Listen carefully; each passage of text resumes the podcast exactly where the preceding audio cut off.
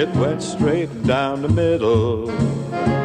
Then I was just there four days ago with some friends. I, I've only played uh, about five times other than the tournament. And uh, I I still, I'm just so fortunate that I won that tournament and I can be there. Well, they think the world of you as well, Ben, because uh, you are now the current master of ceremonies at the Champions Dinner. That's quite an honour. Well, it it is, Bruce. Uh, I'll never forget. Uh, I was at home one day, and Byron Nelson called me on the telephone. He said, "Ben," he said, "I've been going over there since 1935 or 1934," and he said, "I physically can't make it this year." And he said, "I want you to take over at the at the dinner." And I went, "Wow." Uh, he said, "You love golf history, and you and you love this place." Uh, I want you to take over. He said, keep it light, keep it moving, and, and have fun with it. And that's what we've done. And I just sort of start the dinner off, make a few announcements, and um, you introduce the, the champion, and we, we tell stories.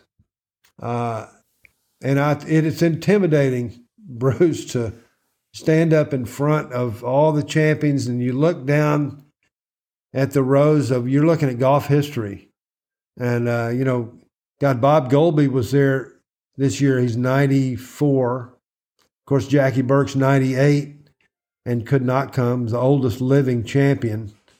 Uh, and Charlie Coody, Fiftieth. this was his his 50th year of winning and all sorts of anniversaries but uh, dustin johnson made a made a wonderful talk and we were were greeted too with a great message from tiger woods who said how much he missed the dinner uh, and how much the place meant to him and and all of us it was very heartfelt and it it gave us a real boost it was really really nice and man, we we pray for his recovery. Uh, he's lucky to be alive, but he means a lot to golf, you know. And I think, I don't know, in my mind, Bruce, Jack Nicklaus is is maybe the greatest player of all time, but no one has ever played the game like Tiger Woods during those seven years.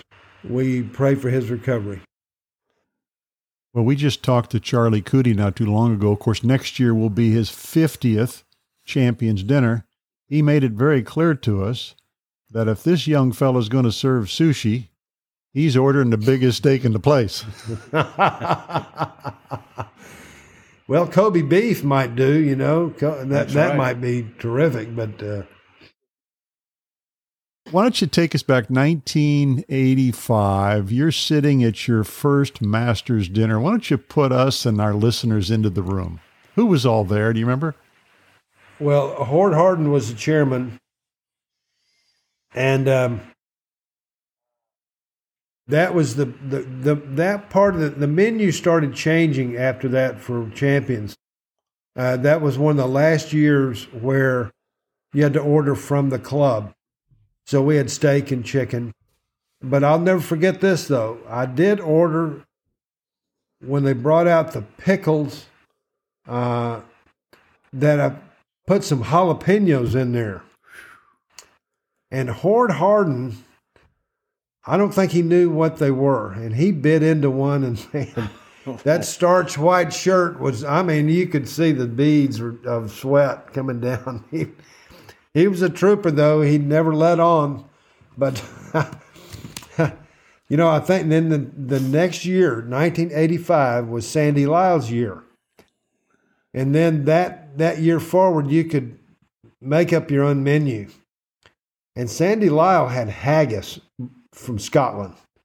And wow, that was that was something that I know Bruce has had it, I have. but uh, I must say it's not one, One of the most appetizing dishes that I've ever had. But we had it for him.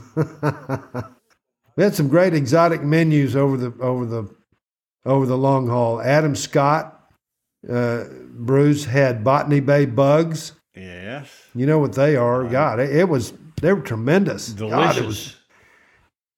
Vijay Singh had a Fijian uh, menu. Uh, my last one there, I bought barbecue in from Texas. Uh, it was. We've had some great ones. We hope you've enjoyed this short track of For the Good of the Game. And please, wherever you listen to your podcast on Apple and Spotify, if you like what you hear, please subscribe, spread the word, and tell your friends. Until we tee it up again, for the good of the game, so long, everybody. Whack down the fairway. It went smack down the fairway.